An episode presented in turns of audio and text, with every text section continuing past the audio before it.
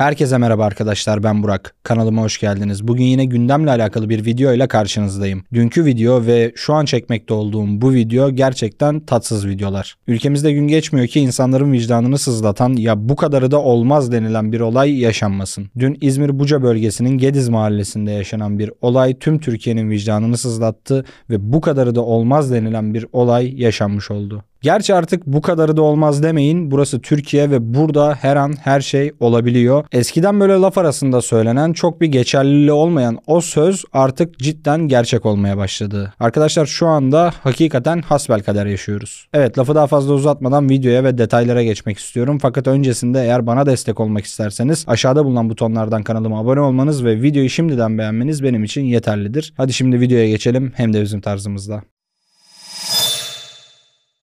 Arkadaşlar bu videoyu izleyenler arasında gündemi takip etmeyen, olayı bilmeyen arkadaşlar illaki vardır. O yüzden çok kısa bir özet yapmak sonrasında konuyu detaylandırmak istiyorum. Olay İzmir'in Buca bölgesinde Gediz mahallesinde yaşanıyor ve haberlerde anlatıldığı şekliyle taksi şoförü Oğuz Erge ki abimiz 44 yaşındaymış bu olay yaşandığında vefat ettiğinde. Her zamanki gibi taksi şoförlüğünü yaparken kapşonlu ve cerrahi maske takan bir müşteri olduğunu fark ediyor. Havalar da soğuk olduğu için üşümesin diye yolcuyu alıyor ki normalde gece taksiye çıkan insanlar tedbir amaçlı bu tarz yolculara zaten dikkat ederler. Fakat Oğuz abimiz vicdan yaptığı için bu arkadaşı taksisine alıyor. İlgili görüntüleri YouTube kuralları gereği buraya hiçbir şekilde koymayacağım. Ki zaten YouTube kuralları olmasaydı da Oğuz abimiz evli ve iki çocuk babası olduğu için onları düşünerek onların o videoya daha fazla maruz kalmamasını istediğim için zaten görüntüyü koymazdım. O yüzden sadece anlatarak ilerleteceğim olayın akışını. İlgili olayda Oğuz abimiz müşteriyle konuşmaya başlıyor ki gerçekten normal bir konuşma geçiyor aralarında aralarında. Hatta espriler yapılıyor, yüzler gülüyor. Fakat sonrasında bu katil, müşteri Oğuz abimize arkadan çıkardığı tabancasıyla 3 el ateş ediyor. Sonra hiçbir şey olmamış gibi taksiden iniyor. Oğuz abimizin yan koltuğunu açıyor. Oraya oturuyor. Para alıyor. Değerli eşyaları alıyor ve olay yerinden kaçıyor. Çevredekilerin ihbarıyla da Oğuz abimize hemen ambulans sevk ediliyor. Emniyet olay yerine geliyor. Fakat Oğuz abimiz yapılan tüm müdahalelere rağmen ağır yaralı olarak gittiği hastanede hayata gözlerini yumuyor. Evet olay bu. Dünden beri haberlerde, sosyal medyada çokça görüyoruz bu olayı. Haklı olarak insanlar olaya çok sert tepki gösteriyorlar ki daha dün yayınladığım Ramazan Hoca videosunda bir söz sarf etmiştim ve demiştim ki umarım ne yazık ki çünkü sadece umarım demek de tatsız olur. Ne yazık ki umarım çok daha doğru bir kullanım şekli. Bu olay son olur demiştim. Benim o sözü kullandığım videonun yayınlandığı günün akşamına da İzmir'den Oğuz Ergen'in bu haberi geliyor. Geçenlerde sosyal medyada bir yerde görmüştüm. Sözü kimin ettiğini hatırlamıyorum fakat ilgili kişi şunu söylüyordu. Türkiye'de bir sosyolojik çürüme var diyordu. Farkındayım kulağa çok sert geliyor. Bazı insanlar o kadar da değil ya hani bunu topluma mal etmemek lazım. Sosyal çürüme çok ağır bir tabir diyor olabilirler. Fakat bu olayları gördükten sonra ben bunun artık gerçekten doğru olduğunu düşünmeye başladım. Şimdi doğru doğru tespit yapabilen ve 3 maymunu oynamayan herkesin fark ettiği bir gerçek var Türkiye'de. Suç oranları son yıllarda artıyor ve artmaya da devam edecek gibi duruyor. Peki bunun nedeni ne? Yani bunun üzerine televizyonda mesela bir sürü araştırmacı çıkıyor bir şeyler söylüyor. Gazeteciler bir şeyler söylüyor. Ben ne gazeteciyim ne araştırmacıyım ne elimde bir veri var. Sadece gördüklerimle, okuduklarımla ve kendi yorumlarımla olayı değerlendireceğim. Arkadaşlar ülkemiz ne yazık ki son birkaç yıldır ekonomik anlamda iyi günler geçirmiyor. Halkın refah seviyesi gitgide düşmeye artmaya devam ediyor. Durum böyle olunca da suç oranları çok normal olarak artıyor ve bu sadece Türkiye'ye özgü bir şey değil. Yani bunu sağlamasını yapmak gerçekten çok basit.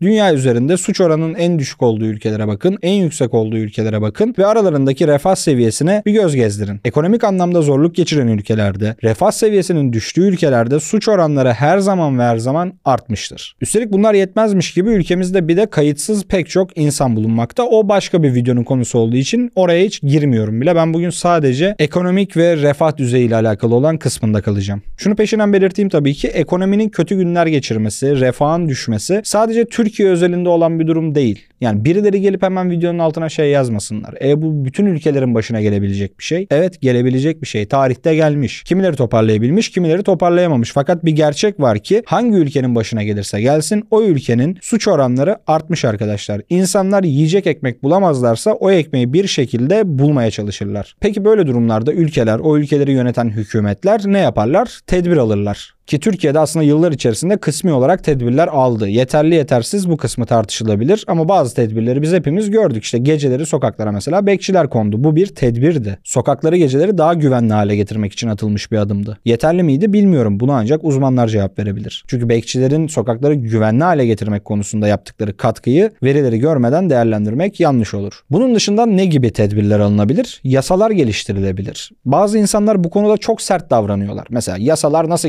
geliştirilecek? Abi yasa var zaten uygulanacak. Abi yasalar insanlar tarafından yazılmış şeylerdir ve belirli bir dönemde yazılmıştır. Dönem değişince, suç türleri değişince yasalar da pek tabii güncellenebilir. Sanıyorum ki yasaları bu kadar kutsal görmek bir tek bizim ülkemizde olan bir şey. Abi yasalar güncellenebilir. Yasalar zaten güncel olursa işe yarar. Güncel olmazsa hiçbir işe yaramaz. Ve her şeyden önce yasaları doğru uygulamak, daha doğrusu yasaları etik bir şekilde uygulamak da çok önemlidir. Mesela ne kadar doğru bilmiyorum. Sosyal medyada sık sık görüyoruz. İşte mahkemeye çıktı, takım elbiseyle çıktığı için şu kadar indirim aldı. Saçmalık, saçmalık, saçmalık. Yasada böyle bir şey varsa yine saçmalık.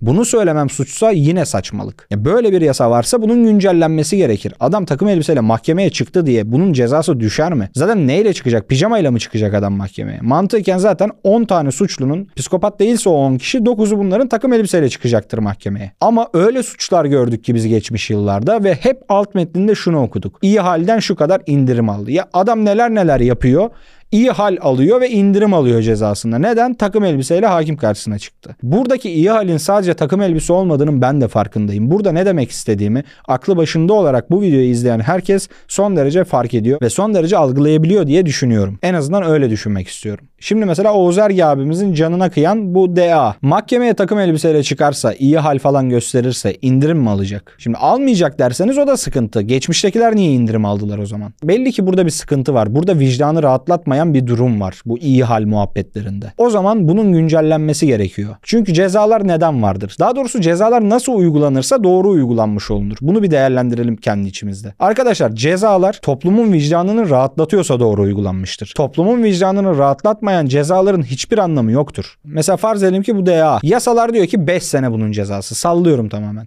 Bu toplumun vicdanını rahatlatır mı? Rahatlatmaz. O zaman ne olur? Yasa güncellenmelidir. Ama biz yasaları o kadar çok kutsallaştırıyoruz ki o kadar çok yasalar değişmezmiş gibi görüyoruz ki hiç kimse bunlara değinmiyor bile. Değinenler de zaten hiçbir şey olmayacağını bildiği için kısa süre içerisinde susuyorlar. Bu konuda sitem etmek istedim. Ne kadar işe yarar, ne kadar kimin umrunda olur gerçekten önemli değil. Ama benim vicdanım bu ve buna benzer olaylar konusunda gerçekten çok rahatsız. Mesela Oğuz Ergi abimizin başına gelen bu olay. Abi bu olayı bir ay sonra vefat eden Oğuz Ergen'in eşi ve arkasında kalan iki çocuğu hariç kimse hatırlamayacak. Kendinizi kandırmayın. Vicdanınızı rahatlatmaya çalışmayın. 10 tane tweet attık diye 20 tane tweet attık diye giden geri gelmiyor arkadaşlar. İstediğiniz kadar tepki gösterin. Tam olarak dediğim olacak. Bir de şu DA hakkında gün içerisinde ortaya çıkan paylaşımlara değinmek istiyorum. İlgili paylaşımlarda DA'nın sosyal medya hesaplarından teröre destek verdiğine dair paylaşımlar Twitter'da paylaşıldı ve DA'nın bir terör örgütünü desteklediği falan söylendi. Şaşırdım mı? Hayır. Neden şaşırmadığımı söyleyeyim. Benim zamanımda, benim küçüklüğümde, benim sosyal medyayı ilk keşfettiğim dönemlerde şakası bile yapılamayacak şeylerin, hiçbir şekilde bahsi geçmeyecek konuların sosyal medyada artık günümüzde çatır çatır konuşulduğunu, çatır çatır espri haline geldiğini ve çatır çatır paylaşıldığını görüyoruz. Örnek mi istiyorsunuz? Ben daha önce videolarımda defalarca kez söyledim fakat hiçbir şekilde tedbir alınmadı ki benim dışımda da eminim ki birçok insan bunları CİMER'e bildirmiştir. Arkadaşlar yaklaşık olarak 2 senedir, 3 senedir TikTok'ta bir terör örgütünü temsil eden kıyafet giyen insanla Türk askerini temsil eden kıyafet giyen insanların canlı yayınlarına şahit oluyoruz. Biri bir tarafta açıyor, diğeri diğer tarafta açıyor. Bunlar ne yapıyor biliyor musunuz? PK yapıyorlar. PK ne demek onu da çok kısa açıklayayım bilmeyenler için. Bağış topluyorlar. İşte onu destekleyenler ona bağış atıyor, onu destekleyenler ona bağış atıyor. Buna niye önlem alınmıyor? Buna nasıl izin veriliyor? Şimdi bazı insanlar gelip yorumlarda şey demesinler sakın. Abi buna hükümet ne yapacak? Hükümet oturup canlı yayın mı izleyecek? Hayır abi gerek yok böyle bir şey yapmasına. Sosyal medya platformlarından haklı olarak vergi almak istediğinde çatır çatır yaptırım yapan hükümet aynı şekilde TikTok'a diyecek ki bu yayınları ya engellersin ya da ben senin bu ülkede var olmana izin vermem. Yaptı mı bunu daha önce? Yaptı. Facebook'a ne dedi? Ya buraya temsilci atarsın dedi ya da senin Türkiye'de erişimini kapatırım dedi. YouTube'a ne dedi? Ya buraya dedi temsilci atarsın ya da sana bu ülkeden erişimi kapatırım paylaşırım dedi. Twitter'a dedi ya Twitter'a. Hiçbir konuda eğilmeyen Twitter Türkiye'ye temsilci atadı abi. Sosyal medya platformlarına Türkiye'de ofis açtırdı hükümet. Yaptı bunu. Çünkü ne yaptı? Orada masaya yumruğunu vurdu. Bir şey istiyordu ve bunun karşılığında bir gövde gösterisi yaptı. TikTok'a da tam olarak bunu yapacak ve bunların engellenmesi emin olun böyle hani masaya yumruğunu vurmasına falan da gerek yok. İletişim Bakanlığı'ndan gidecek tek bir emirle düzelecek bir şey. Ama nedense bu tarz konulara hiç bakılmıyor bu ülkede. Ya bu DA hakkında hiçbir şey demiyorum. İnşallah en ağır şekilde cezalandırılır ve bir daha gün yüzü görmez bu arada. Bu konuda çok netim ama bunun yaptığı paylaşımlar ne ki TikTok'ta yapılanların yanında? Terör örgütü övücülüğü. Ya DA konuşulana kadar TikTok'u bir açın sadece live kısmında 10 dakika geçirin. Bakın orada ne övücülükler yapılıyor fakat hiçbir adım atılmıyor. Bu konuda gerçekten sinirliyim bu arada. Sinirliyim çünkü istedikleri zaman sosyal medyaya istedikleri gibi müdahale edebilen insanlar influencer sertifikasıymış, oymuş, buymuş Oralara hiç bakmıyorlar abi. Bu ana akımdaki şovmenler de aynı bu arada. O sabah kuşaklarında bel altı bir şekilde magazin yapanlar. Kendi halinde entertainment falan içerik üreten influencerları çatır çatır eleştirirler ama böyle şeylere hiç girmezler. Kimsenin ayağına basmak istemezler çünkü. Korkuları vardır onların. Özgür değildir onlar. O yüzden oralara hiç girmezler mesela. Oraları hiç duyurmazlar. Belki duyursalar hükümet önlem alacaktır ama onlar o toplara girmeyi kabul etmezler. Her şey cezalandırma sistemine bakar arkadaşlar. Oğuz Ergi olayı, dün olan Ramazan Hoca olayı. İnsanlar artık cezalardan kork korkmuyorlar. Cezalardan korkmazlarsa da işte bu tarz olayları daha fazla görürüz ne yazık ki. Bugün konumuz Oğuz Erge, dün Ramazan Hoca'ydı. Cezalar bu arada sadece bunlarla sınırlı da değil. Bak sosyal medyada şu an izliyorsunuz bu videoyu. Bildiğiniz bir yerden örnek vereyim. Çalıntı kredi kartı hırsızlığı. Ya Dilan Polat olayı olana kadar ne olaylar oldu? Kimse ceza falan almadı bu ülkede. Twitch skandalı patladı. Herkesin evleri basıldı. Adamlardan bazıları çıktılar dediler ki evet ben çalıntı kredi kartı işi yaptım. O adamlar çıktılar yayın açmaya devam ettiler. Ve şimdi o adamlara laf söylediğimizde de niye hatırlatıyorsun? Ya o pişman oldu falan diyorlar. Neydi abi bunun cezası? Evinden alınıp ifade vermek miydi bunun cezası? Böyle mi çekti bu adamlar cezasını? Yarın DA çıkıp ben pişmanım dese de şey diyecek misiniz mesela? Aa adam pişman olmuş niye eleştiriyorsun ya diyecek misiniz? Bir ceza vardır. O ceza toplumun vicdanını rahatlatır. Eğer toplumun vicdanı rahatlatılmıyorsa istediğimiz gibi istediğimiz kişiyi eleştiririz arkadaşlar. Konu hakkında daha fazla söyleyebileceğim bir şey yok. Oğuz Erge'ye Allah'tan rahmet diliyorum. İnşallah mekanı cennet olur. İlgili videoyu izlerken paramparça oldum. Çok üzüldüm. Ve daha çok üzüldüğüm şey arkasında kalan eşi ve iki tane çocuğuydu. Allah'tan onlara sabır diliyorum. Ne kadar mümkün bilmiyorum ama umarım çok güzel gelecekleri olur. Umarım çok güzel yerlere gelir o iki çocuk. Ve alın teriyle çalışıp evine ekmek götürmeye çalışırken hayatını kaybeden, canice canına kıyılan Oğuz abimizin de gözleri arkada kalmaz. Videoyu kapatmadan önce dün Ramazan Hoca konusunda da bazı gelişmeler yaşandı. Ramazan Hoca'nın canına kıyan kişi yanılmıyorsam Taksim'de polis baskınıyla yakalandı. Emniyet çok hızlı reaksiyon gösterdi ve suçluyu yakaladı.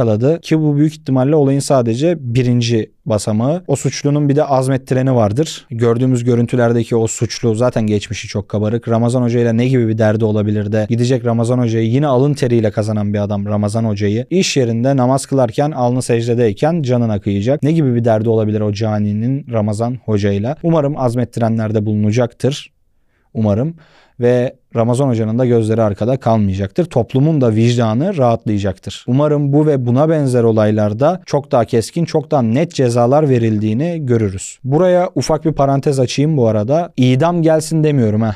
Çünkü öyle algılayacak insanlar olduğunu biliyorum. İdama gerek yok arkadaşlar. Siz gerekene gerekli cezayı verin yeterli. Bir insanın bu hayatta alabileceği en ağır ceza ölmek değildir. Ölmeyi zaten mutlaka yaşayacak insanlar. Ölmekten insanlar bir yere kadar korkar. Hayattayken bir insana verilebilecek en büyük ceza özgürlüğünün elinden alınmasıdır. Bu tarz vicdansızlara, bu tarz insanlığını unutan insanlara öyle bir ceza vereceksiniz ki o özgürlüklerinin bir daha gelemeyeceğini düşünecekler. Hatta gerekirse bir daha özgür olamayacaklar yaşayacaklar. Bazı insanlar için ölüm gerçekten ödüldür. Hiç umursanmayacak bir şeydir. Fakat özgürlüğünün elinden alınması her insana koyar. Evet konu hakkında söyleyebileceklerim bu şekildeydi. Son iki videodur tatsız konulara değiniyoruz farkındayım. Fakat gerçekten iki videodur belki hissediyorsunuzdur. Bazı konularda aşırı doldum ve dile getirmek istedim düşüncelerimi. Katılırsınız katılmazsınız. Sürçülisan ettiysem affola. Eksik bilgi paylaşımı yaptıysam affola. Lütfen yorumlarda beni düzeltin. Bana destek olmak isterseniz bu tarz gündem videolarının daha sık gelmesini isterseniz de aşağıda bulunan butonlardan kanala abone olmanız ve videoyu beğenmeniz benim için yeterlidir. Sonraki videolarda görüşmek üzere. Hoşçakalın arkadaşlar.